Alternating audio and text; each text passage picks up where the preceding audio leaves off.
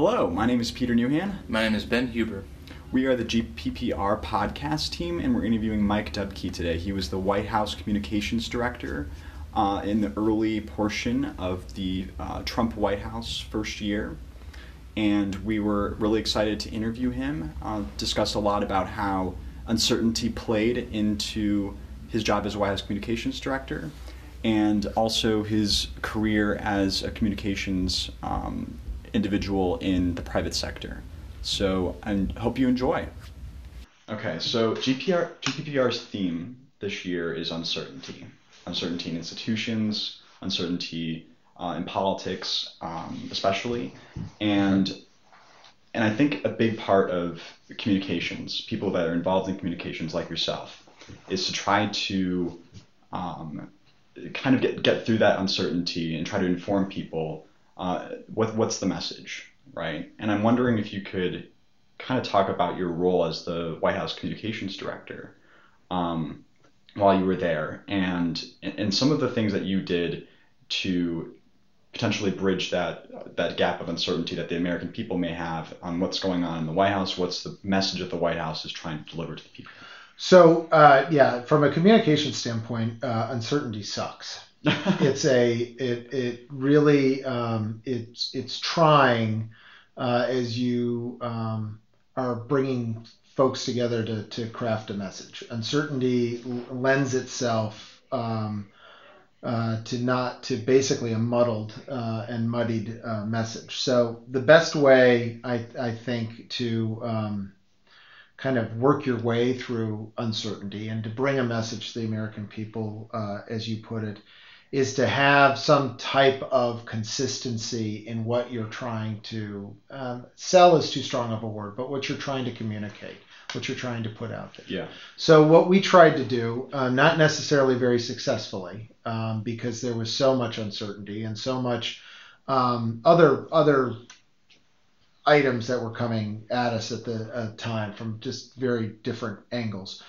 But what we attempted to do uh, in order to counter uh, this is uh, to to take each of the programs that we were putting together and have consistent messaging, not just from the White House, not just from um, you know the executive office of the president, but also from the agencies, from the cabinet agencies.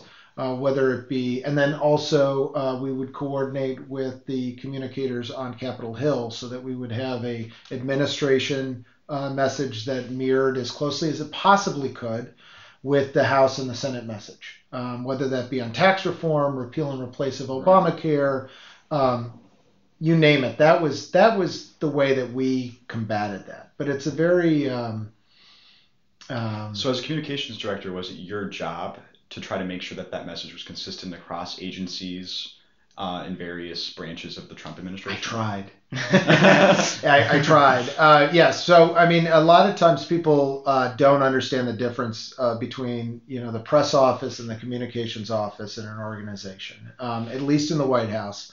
And, and, I've used this before, but the best way to describe it is the pre- press operation deals with the today, and the communications shop deals with the tomorrow. Really, what that means is we're looking in the communication shop to develop the long term planning uh, documents that everyone can then refer back to uh, on messaging. And so the best that we could coordinate that message across the board. Um, it's it's like when you amplify anything. The more voices saying the same thing over and over again uh, will make that message travel farther mm-hmm. um, travel in uh, in a more pronounced way, and in some weird sense, um, bring certainty in this time of uncertainty to to um, to an issue. Um, at least you know where the administration, or in this case, where the Republicans would be coming from. And if you know what the Republican stance is, and you know what the Democrat stance is, that gives you, the American people, some certainty as to what the fight's about, what the intellectual argument's about. I think too often we don't even understand what our intellectual arguments are about on some of these large issues. And, and especially when you get into issues like technology and, um, there, uh, and privacy, there's not really a right left issue matrix here. Um, you've got some things where on technology, for, for instance, on, I'm, I'm now out of the White House, working on a project for autonomous vehicles. Mm-hmm. Well, the industry, the auto industry, the technology industry, would like one set of rules. Um, most Republicans would like one set of rules to govern autonomous vehicles, and that would be governed by the Department of Transportation and NHTSA. That's a very globally un-Republican thing to say that you want the federal government to create rules rather than the states. And weirdly, the Democrats want the states to create all the rules mm-hmm. because they feel that there's a better chance to have, whether it be environmental impacts or uh, or um, uh, protection of, of um, other uh, interest groups, um, unions, and, and et cetera, that there's more opportunity to protect those if you have a patchwork of state rules. Now, this weirdly, you've got Democrats arguing for states' rights, and yeah. you've got Republicans arguing for the uh, centrality of the of the federal government, and that doesn't make any intellectual sense. But that's the world we live in, which leads to your, I think, uncertainty. So yeah, and, coming back to talking about forming a message uh, entirely, um, going back to the White House, do you think there was an issue of sort of a cacophony inside the White House? You, have written about or talked about before interviews the different camps in the White House.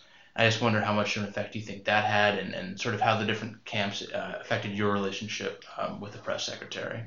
So you know, I think I think when we're talking about different tribes, different camps within the White House, and when I when I was addressing it, that was it was fairly early on in the presidency of of um, President Trump, and it, it was more real then than it is now. Mm. Um, from from my conversations with uh, folks in the um, in the White House um, currently, what you had though, and it's it's pretty natural, and I think you have this at the start of every administration. Mm-hmm. Maybe not as pronounced as we had it in the Trump White House, but you have this at, at the beginning of the Obama uh, administration, the uh, Bush administration, you, you, you name it. Clinton definitely. Yeah.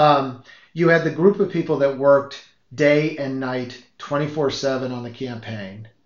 And they were mixed all of a sudden with people that worked day and night, 24 7 at the RNC, in this case, in the Trump and they weren't necessarily working in the same direction on those two campaigns because they had different goals. The Trump folks had one election that they were focused on. The RNC people had one big election, obviously the presidency, but then also making sure that the Republicans maintained the House, they maintained the Senate, there were state legislative races out there, there were gubernatorial races out there. And so their focus was a little different, but they were working just as hard as the people that were working on the Trump campaign. And when you go to war, which campaign is basically war, um, it's nonviolent war for the most part um, when you go to war with people, you develop a bond. So we had two big groups that came into the White House. Uh, we had the campaign group and we had the RNC group, and they were probably best um, personified by Steve Bannon and and and Reince Priebus. And I think the reason we had even more of this, um, especially in the media, this dichotomy was because you had two basically heads that were named at the same time. Um, if you remember back in December, and right. it and the setup was that there were going to be these two fighting groups in there. It never really was like that on the inside, to be uh, perfectly candid. Um, but there, but but there definitely was in the early days. Your easy fallback position was to go and talk to somebody that you had worked with over the last six to ten months uh, and had fought in the trenches with. Now everyone that's in the White House, whether you were in the RNC tribe or the or the campaign tribe or came from the outside, such as myself, if you've been there for longer than you know six months, you guys have fought so many battles together. You've got now a new kind of a new group, uh, which is the you know the pro- we'll probably be talking about the early Trump administration people versus the folks that came in years you know three and four. Um, so it all evolves, it all changes, but it's it's you know it goes again back to a to a level of trust, and it takes time to build trust with people. Sure. So I want you to elaborate a little bit on some of the the challenges that you encountered. Uh, you you said that the press team acts independently of the comms team. The press team works on the news of today. The comms team is trying to set a news agenda for tomorrow, essentially. Right. But it seems like with the Trump administration in particular, the news is is is constantly being made on the spot, And I'm wondering some of the challenges that you had in creating that agenda for tomorrow when you know that that press team seemed like to be seemed to be almost taking up the entire room all the time. Yeah, no, I mean that what you what you mentioned at the top is was the ideal. Uh, where they would work independently of each other. Press would work independently and comms would work independently. It did not happen. Um, and I've and I've mentioned this. One of my one of my biggest regrets was not spending more time on the communications aspect and less on the press portion of really what wasn't my job, but because of where my office was situated in the West Wing and because of the relationships that we had developed, and frankly because we were we were understaffed given the just volume of news that we had to deal with uh, both on the communications, but mostly on the press side, just understaffed in the number of personnel. There's only so much one person can handle. And the way we broke down the uh, press operation was we had, you know, Sean Spicer was our was our press secretary. Sarah, Sarah Sanders was the uh, principal deputy. We had two other deputies. Uh, one of which we uh, lost uh, because she went and became the communications director for the first lady. That didn't get filled uh, uh, right away. In fact, got filled after almost six months of being vacant. And then we had four um, assistant press secretaries, and we divided each of the agencies up so that they had kind of verticals of that they had to deal with.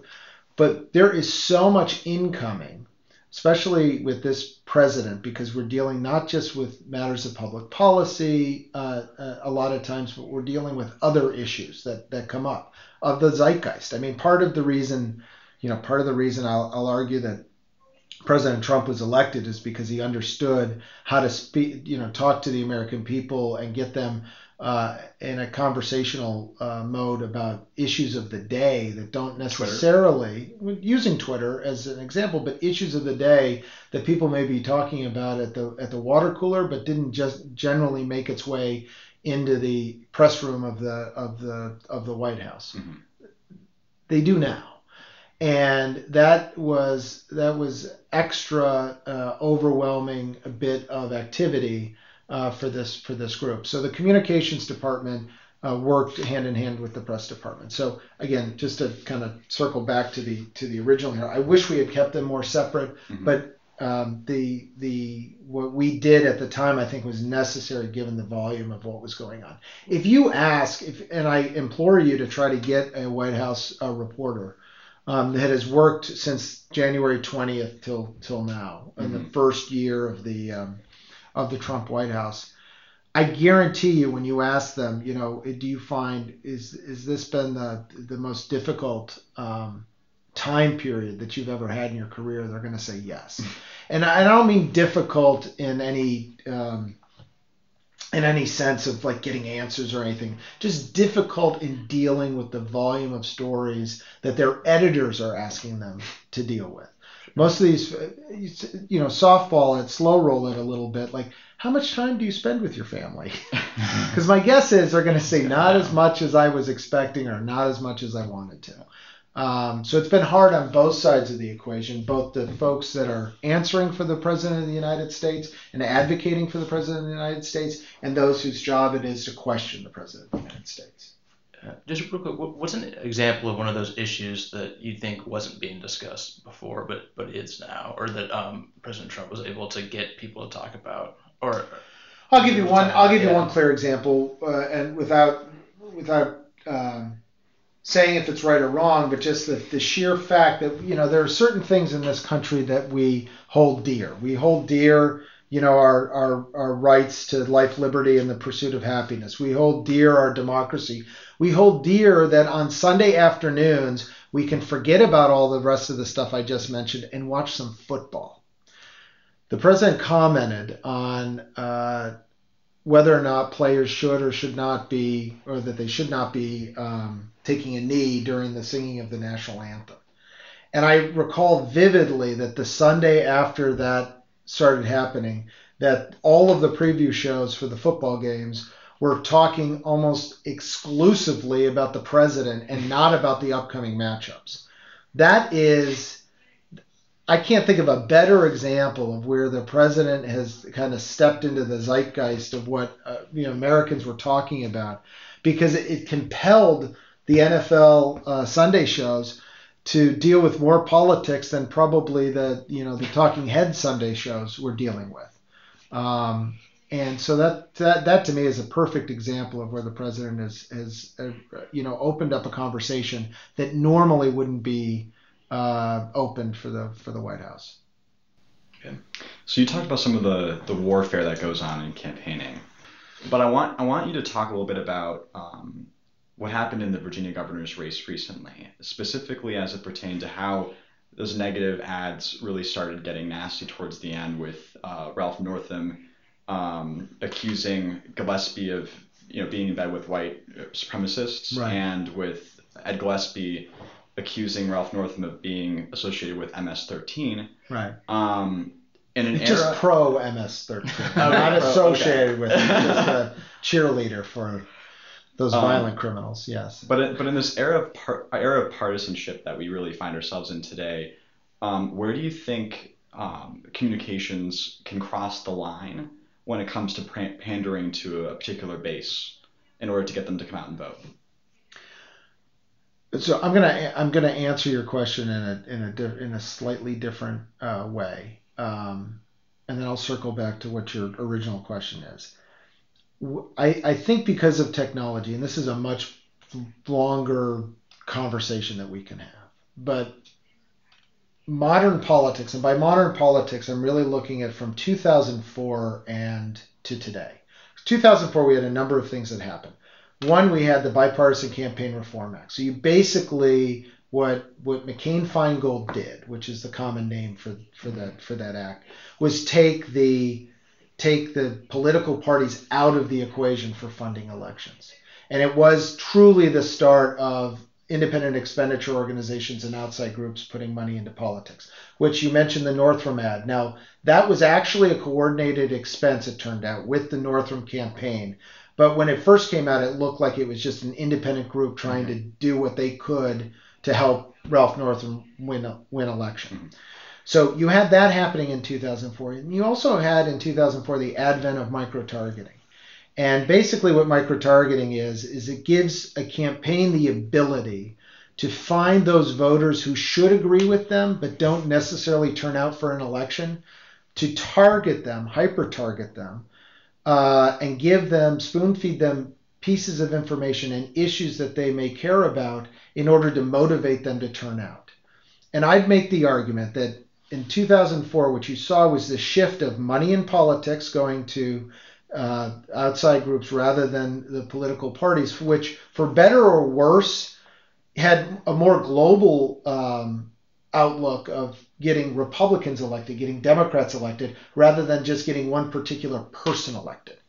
Um, Hmm. And that global that global outlook from the parties actually was would would temper a lot of the more um, uh, I don't want to say violent speech, but uh, the more um,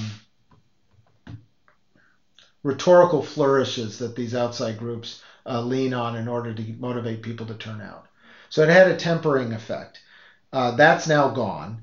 Uh, and couple that with algorithms and social media and all the technology that we have now, we've taken this thing that was micro targeting, which is just identifying people's issues, and you couple that with social media, and you have the ability to not just identify them, but then just just continue to inject um, um,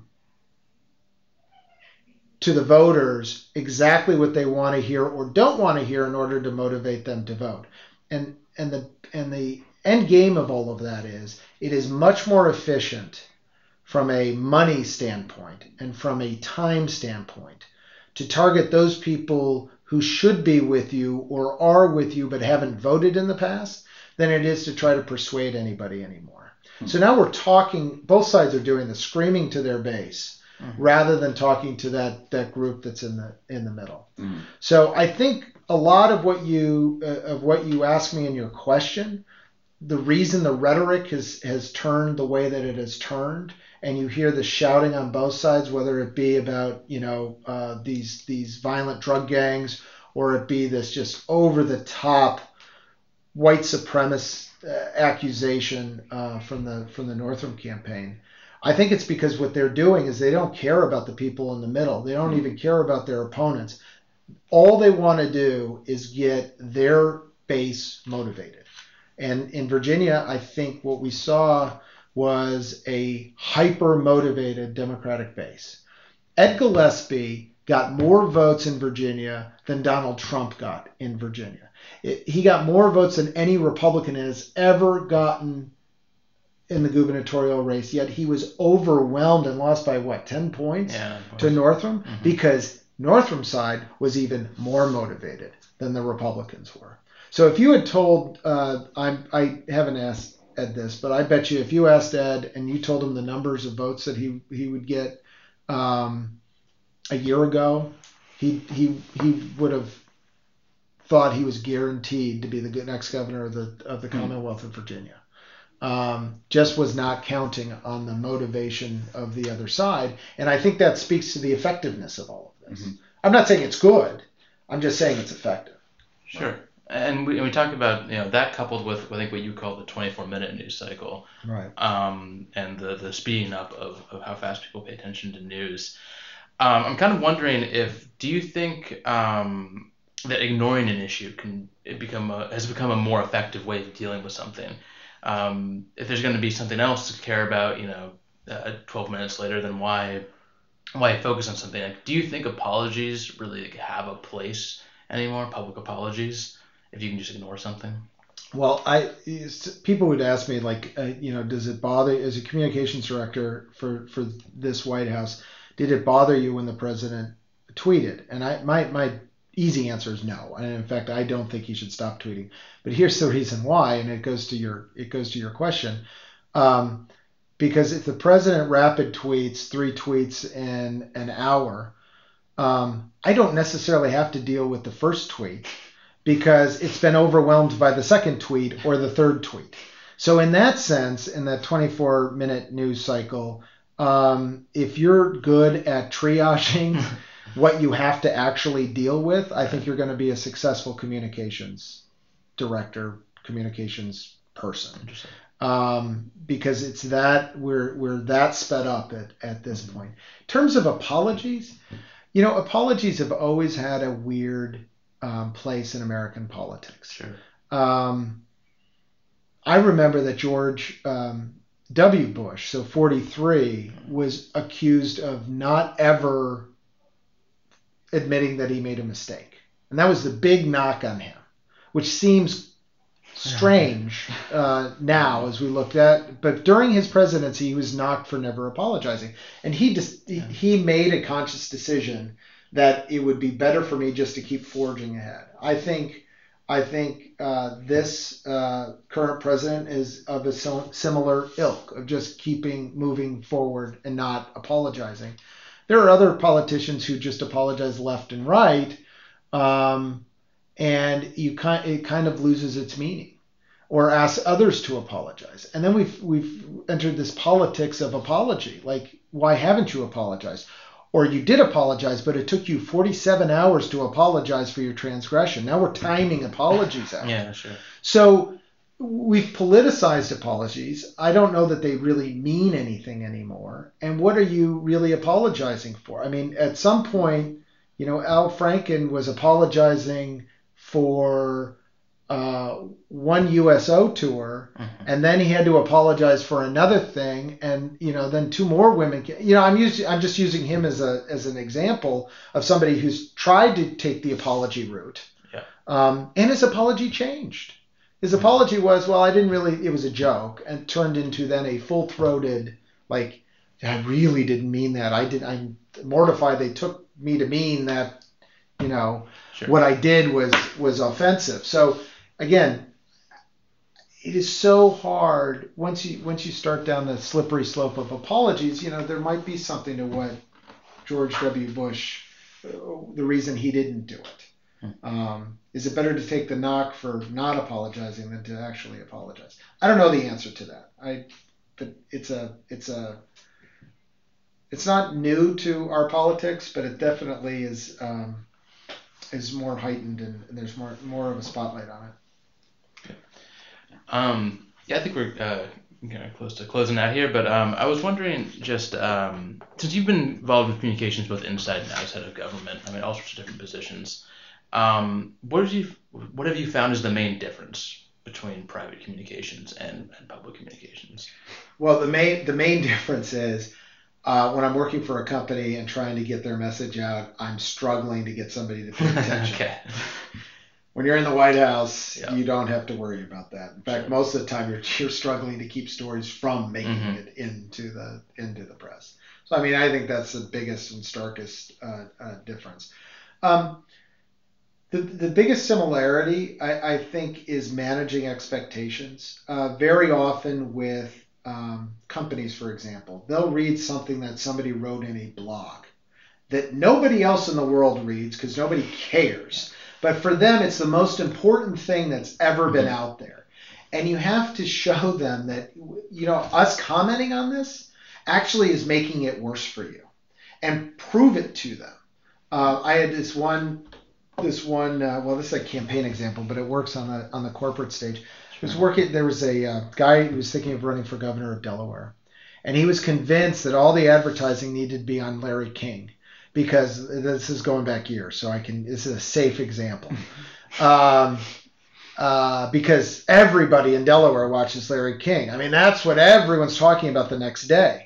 And we're like, it's not. Nobody's talking about nobody's talking about what was on, who was on Larry King. He goes, no, no, it's true, it's true. So we actually had the cable company. Again, Delaware being a small state, we had the cable company pull the exact number of televisions that were tuned in to Larry King in the state of Delaware on a particular evening. And we set it up perfectly. We, we asked, you know, the next day, did you see what was on Larry King last night? He goes, oh, yeah, I saw it. In fact, I've been talking to everybody about it. I go, really? So are you talking about the other seven people in the state of Delaware that were watching that night? He goes, what are you talking about? And he's go, here's the data. Yeah. This is why we're not advertising. But it's the same thing with corporate. Like Mhm. you have to show, and there's there's things out there that that are actually helpful now in the social media realm. But show that this blogger all, has four followers, and it doesn't matter. But you have to sometimes go that to that extreme to show an executive, to show a, a politician, you know, just because your neighbor or your niece or whomever said something to you, it it, it has not permeated through the rest of the uh, of the rest of your customer base or your your citizenry. So let's let's be real about what we have to deal. So a lot of what we deal in communications is what you deal with before you even communicate one word. Right. It's just figuring out what matters and what doesn't.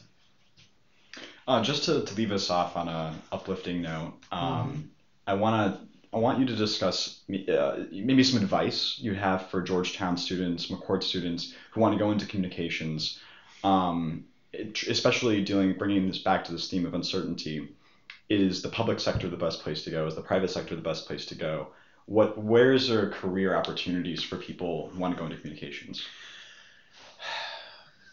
I always think, uh, this is just going to be really crass advice, but I, I think if you can, the younger you are, um, um, go into public service and get get experience in the public service realm, that will pay dividends for you uh, when you go to the private sector and actually start earning some money. Because in the public sector, it just doesn't pay. If you need to pay off your large Georgetown tuition bills, think about maybe going to the private sector first. But if you really want to be successful in the in the business, and it doesn't have to just be politics. I mean, I'd go the the, the probably the folks out um, the the uh, communicators out in Hollywood are dealing with the same thing, or the business press up in uh, up in New York City, the financial press, whatever the sector of your interest is. Find those individuals who are dealing on a day-to-day basis with all of the big issues of the day. And generally, it's you know it's it, it's more public than private uh, with with those groups that are dealing with all the incoming. You know, we call it incoming. Um, and get some experience when you're young doing that, and then parlay that into um, not just the network you're going to build, because once you are dealing with all of these different reporters, you're dealing with all of these different industries, all of these uh, different stakeholders, you're going to build a network, and you're going to build it a lot faster if you go into the public sector first than if you go into the private sector. Private sector is fairly insular. You deal with the people in your sector, or you deal with the people in your company, and that's great if you want to work at a company for 40 for 40 years. But if you really want to, you know, um, figure out how good you are in this industry, uh, I'd recommend going that route first. And then the the other thing, and I've I've said this from the beginning, especially for um, this is really for undergrads, but even for the McCourt students, if you get an opportunity to do something and you don't think that it just it doesn't lay perfectly along the career path that you've seen yourself taking, think long and hard about saying yes anyway. And the reason the reason for that, at least in my life, I have never I've never gotten a job. Um, I've kind of lucked into or happenstanced into positions that have then led to other things that have been good. Mm-hmm. Um, but I've never really been able to plan my career arc, so to speak. And um, and I think one of the things, if I was to pat myself on the back of something, it was generally that I said yes to opportunities when they presented themselves, and I was pretty quick to make that decision. I think I think uh, individuals sometimes wait too long to make decisions, and then that opportunity passes them by. Um, the more exposure you get, the more experience you get, the more people you meet, the better off you will be in the end. Thank you. Yep. I appreciate uh, the conversation. Thanks so much. Yeah, no worries. Thank you for listening to this episode of the GPPR podcast. We hope you enjoyed it. For more content from the Georgetown Public Policy Review, check out our website at www.gppreview.com, our Twitter at GP Policy Review, or our Facebook, GPP Review. Thank you.